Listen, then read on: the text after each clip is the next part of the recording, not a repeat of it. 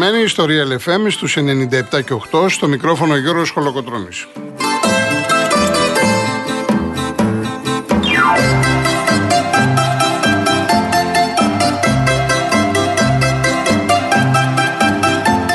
Τηλέφωνο επικοινωνίας 211-200-8200. Επαναλαμβάνω, 211-200-8200. Η κυρία Βάσια Κούτρα είναι σήμερα στο τηλεφωνικό κέντρο. Ο κύριος Γιώργος Τζιβελεκίδης στη ρύθμιση του ήχου.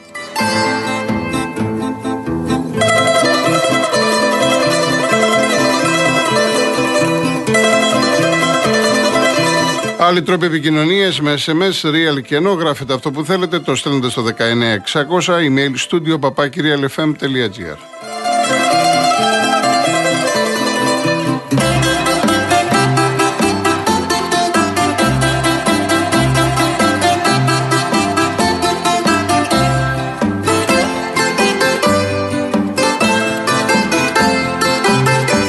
Κυρίες Δεσποινίδες και κύριοι, καλό σας μεσημέρι. Χρόνια πολλά, καλή σαρακοστή, υγεία σε όλο τον κόσμο. Βέβαια είναι η ώρα τέτοια που οι περισσότεροι όσοι ακούτε, εύχομαι οι περισσότεροι να είστε έξω βόλτα, με φίλους, με συγγενείς, να περνάτε όμορφα ή στο σπίτι, στο τραπέζι, με τα εδέσματα της ημέρας, να περνάτε καλά, έτσι, αυτό πάνω απ' όλα. Αυτές οι μέρες είναι να περνάμε καλά μαζί με τους δικούς μας ανθρώπους, φίλους, συγγενείς κλπ. κλπ. Και για να μην μπούμε αμέσως στα του ντέρμπι, γιατί το κύριο θέμα της εκπομπής θα είναι για το ντέρμπι και σηκώθηκε πάρα πολύ θόρυβο. Ε, μια και είστε στο τραπέζι, έτσι να, να δώσουμε και εμείς μια ευθυμή νότα με τα αποκριάτικα της Δόμνας Σαμίου. Και ξεκινάμε με το στις ακρίβεια στον καιρό που είναι και επίκαιρο, ε. Για να το απολαύσουμε.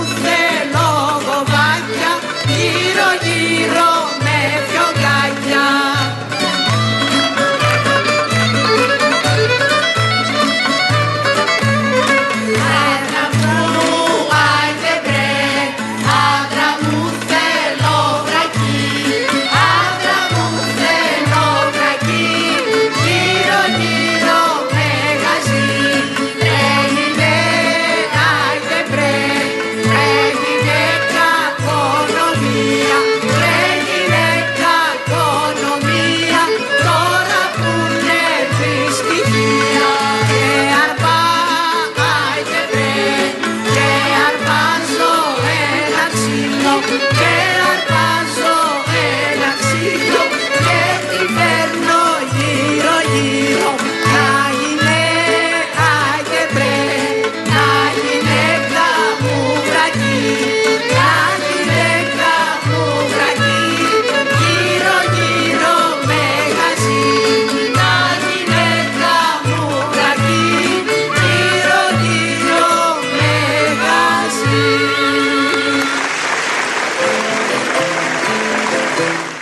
Ελπίζω να ακούσουμε κι άλλα. Να ακούσουμε κι άλλα. Έχω επιλέξει μερικά αποκριάτικα της Δόμνας Σαμίου.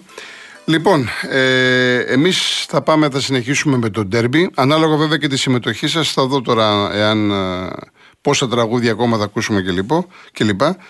Ε, εγώ εύχομαι σήμερα να μην, ε, ειλικρινά το λέω, να μην ακούτε οι περισσότεροι. Να διασκεδάζετε, να είστε με, με παρέα, με φίλους. Όσοι τώρα ακούτε, να κάνουμε παρέιτσα. Θα σας πω εγώ τη γνώμη μου τι είδα. Όσοι θέλετε να τοποθετηθείτε ή να στείλετε κάποιο μήνυμα, με μεγάλη μου χαρά. Καταρχάς, επειδή έχει σηκωθεί πάρα πάρα πολύ κουβέντα για μένα δικαιολόγητα για τη φάση του γκολ που ακυρώθηκε του Ολυμπιακού. Εγώ έχω τοποθετηθεί αμέσως μετά μόλις έγινε, εγγράφος βέβαια, ε, χωρίς βέβαια να περιμένω το τι θα πει ο καθένας. Είναι μια ξεκάθαρη φάση offside του Ολυμπιακού.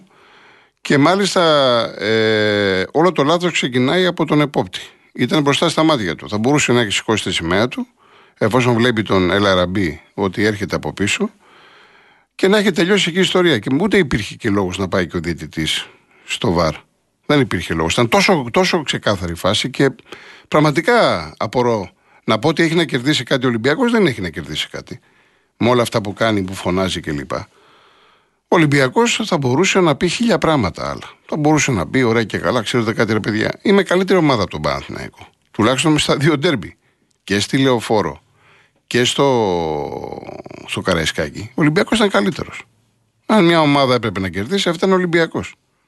Γιατί λοιπόν το εστιάζεται στη διαιτησία; Και μάλιστα μου έκανε εντύπωση θα περίμενα να έχει παρασυρθεί πολλοί κόσμος. Δηλαδή, ούτε 10 μηνύματα πήρα στο, στο Instagram από Ολυμπιακούς. Ευγενέστατοι, οι οποίοι έχουν καταλάβει ότι είναι offside. Τουλάχιστον αυτά που εισπράττω εγώ, έτσι. Απλά με ρωτούσαν εάν έχει συμμετοχή ο Λαραμπή. Κοιτάξτε να δείτε, από τη στιγμή που ο Λαραμπή προσπαθεί να διεκδικήσει την μπάλα με το Σάρλια, είτε την ακουμπήσει είτε δεν την ακουμπήσει, έχει συμμετοχή, ενεργή συμμετοχή. Επηρεάζει τη φάση. Μάλιστα, ανοίγεται ο χώρος, η μπάλα να πηδά και πάει μετά να διεκδικηθεί από τον Μπούχατς και τον uh, Βαλμπουενά και από τον παίκ του Παναναναϊκού πάει στο Βρουσάι. Είναι offside, τι να κάνουμε. Και έγινε όλο αυτό που έγινε. Να ο Καραπαπάς μέσα, να ο Μαρινάκης. Έχουμε τις γραφικότητες του διαιτητή να μην ξέρει ποιοι είναι και να δείχνει κάρτες στον Καραπαπά και στο Μαρινάκη. Κάρτα, κίτρινη κάρτα παίρνουν αυτοί που είναι στον πάγκο. Αυτή ήταν το πω καλύτερα, πιο σωστά, αυτοί που είναι δηλωμένοι στο φύλλο αγώνα. Τώρα τον ήξερε το Μαρινάκη, δεν τον ήξερε; Αυτό σου λέει τώρα για να, είναι, για να είναι ο Μαρινάκης εδώ και να μου φωνάζει, κάτι θα είναι. Α το δείξω μια κίτρινη κάρτα. Ε, βέβαια, αυτά καταλαβαίνετε ότι δεν είναι σοβαρά πράγματα. Σε καμία περίπτωση δεν είναι σοβαρά πράγματα. Και μια και ξεκίνησα με τη διαιτησία γιατί σας απασχολεί, εκεί που ε, έχει κάνει μεγάλο λάθος είναι στη φάση του 88 όπου έχει χτυπήσει ένας σπίτι του Παναθηναϊκού, έχει την μπάλα ο Φορτούνης πάει να κάνει επίθεση ο Ολυμπιακός, ο οποίος θέλει να σκοράρει, θέλει να κερδίσει το μάτι και διακόπτει τον αγώνα. Έπρεπε να τον διακόψει μόνο αν είχαμε χτύπημα στο κεφάλι. Δεν υπήρχε χτύπημα στο κεφάλι και έχει δίκιο ο Ολυμπιακός. Όπως σε μια φάση του Πέρεθ πρέπει να ήταν στον Κανός, ο Πέρεθ είχε κάρτα. Τον χτυπάει, θα μπορούσε και εκεί να ήταν δεύτερη κάρτα στον μπέκ του Παναθηναϊκού. Όσον αφορά τον Παπασταθόπουλο, που και αυτός ξεσήκωσε εκεί, τον κρατούσε ο Χουάν, ε, ξεκάθαρη φάση ήταν. Για μένα καταρχάς πάει και με τα δύο πόδια. Επικίνδυνο παιχνίδι. Και το χέρι του δεν είναι σε στήριξη που άκουσα και διάβασα που είπαν κάποιοι κλπ. Αυτή ε, υπάρχει επέκταση του χεριού. Αριστερά του και πάει η μπάλα. Και πήρες δεύτερη κίτρινη και είσαι ο Παπασταθόπουλος. Είσαι ένας παίκτης με τεράστια καριέρα, γιατί τα κάνεις όλα αυτά; Δηλαδή, κατά τη γνώμη μου, είτε λέγεσαι Παπασταθόπουλος, είτε ξέρω εγώ ένας παράγοντας του Ολυμπιακού, είτε ο ίδιος Ολυμπιακός, με αυτά που λένε, με αυτά που κάνουν, αδικούν τον εαυτό τους. Ενώ έχουν να πούνε τόσο καλά για την ομάδα τους, που πραγματικά ο Ολυμπιακός σε μένα από πλευράς έντασης έκανε το καλύτερο του παιχνίδι. Και άξιζε τη νίκη στο συγκεκριμένο μάτσο.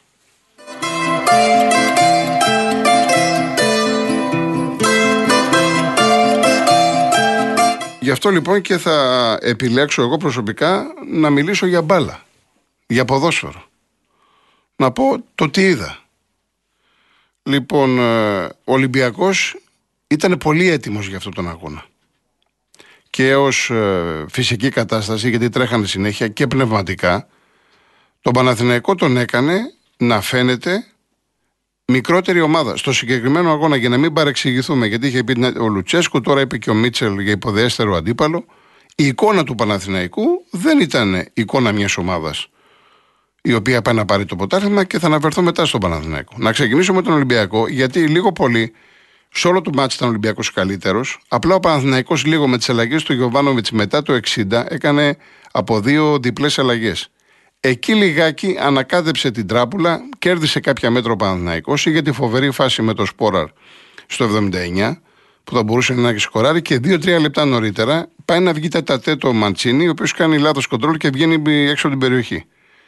Ήταν μια-δύο περιπτώσεις εκεί που ο Ολυμπιακός ανησύγησε. Από εκεί και πέρα όμως, η ομάδα η οποία κατέβηκε στον αγωνιστικό χώρο να παίξει ποδόσφαιρο, να πάρει τον αγώνα, ήταν Ολυμπιακός.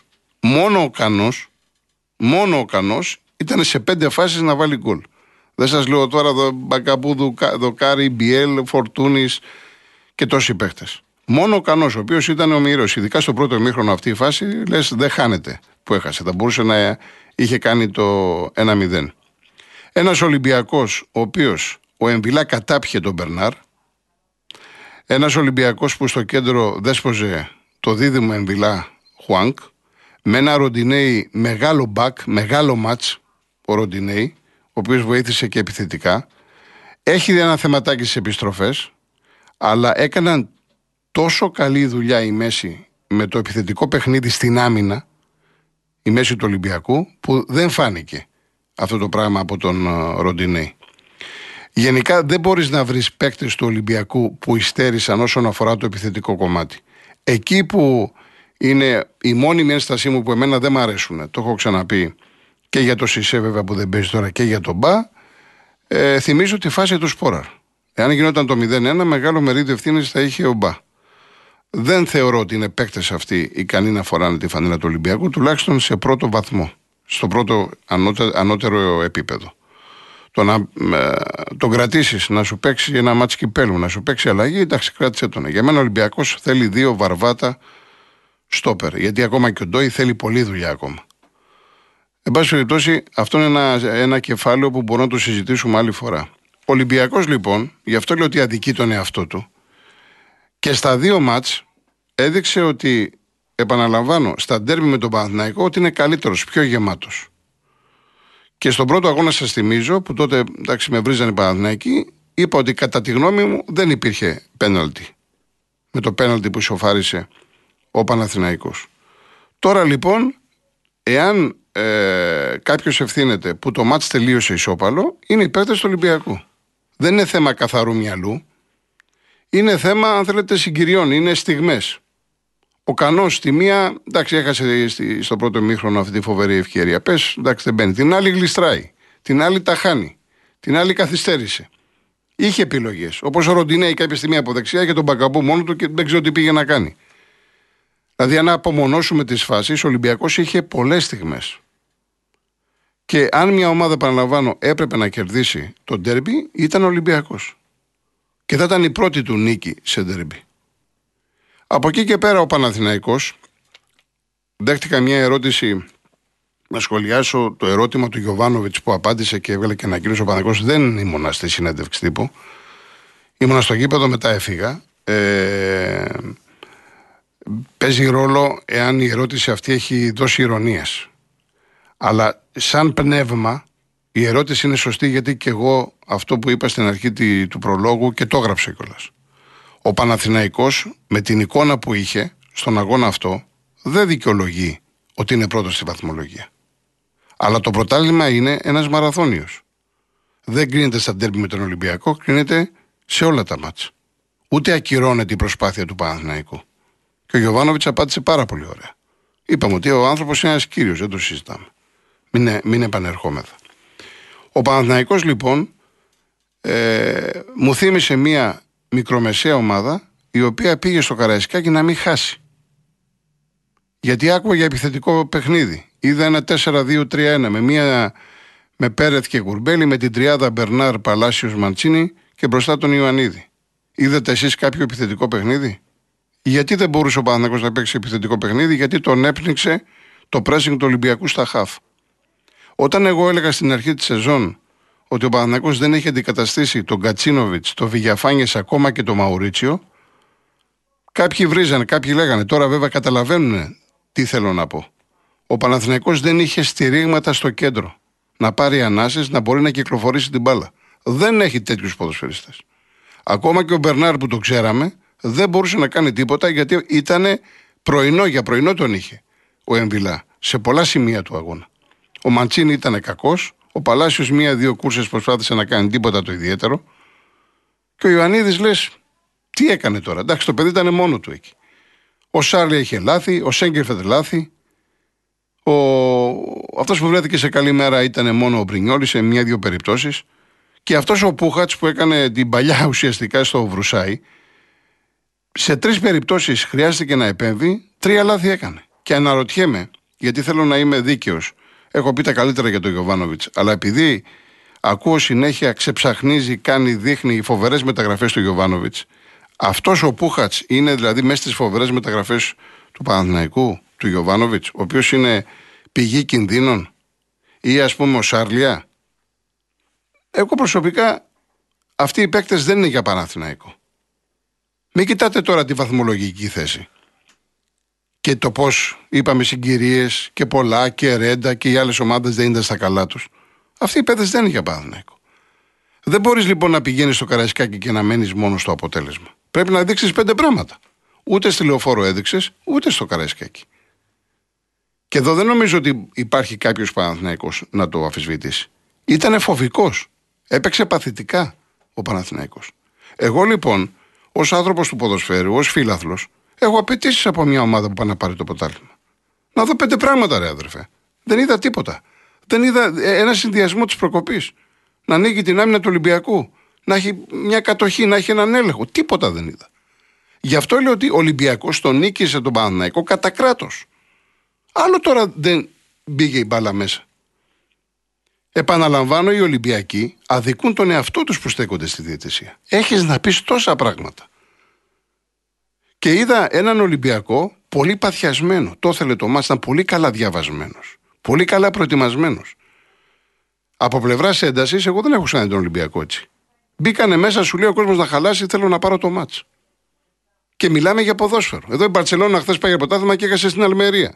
Που πάνε, που πάνε να πέσει. Τι πάνε να πει, δηλαδή θα, το, θα κατεβάσουν ρολά και θα κλείνουν σαν τις μαύρες χείρες; Προχωράμε παρακάτω. Όπως λοιπόν ο Ολυμπιακός έπαιξε χθες με τέτοιο πάθος γιατί ήθελε την πρώτη νίκη, ήθελε να πλησιάσει τον Παναθηναϊκό. Εσύ, σαν Παναθηναϊκό που είσαι στην κορυφή, γιατί δεν δείχνεις το ανάλογο πάθος, να παίξεις δυνατά, να δείξεις πέντε πράγματα; Και ξέρετε, δεν είναι τυχαίο ότι σε αρκετά μεγάλα παιχνίδια ο Παναθηναϊκός δεν πάει καλά. Δύο μάτς με τον Ολυμπιακό δεν πήγε καλά. Με την ΑΕΚ το γύρισε στη λεωφόρο με τα πέναλτι, χάνει στη Φιλαδέλφια. Με τον Μπάουκ, ναι, μεν κέρδισε στην Τούμπα με ένα ημίχρονο κακό το πρώτο, ο Μπάουκ πολύ καλύτερος. Και μετά στα τρία σερή μάτς με τον Μπάουκ, σε ισοπαίδωσε ο Μπάουκ. Ο Παναθηναϊκός δεν πάει καλά στα ντέρμπι. Και τώρα έχουμε τα play-off.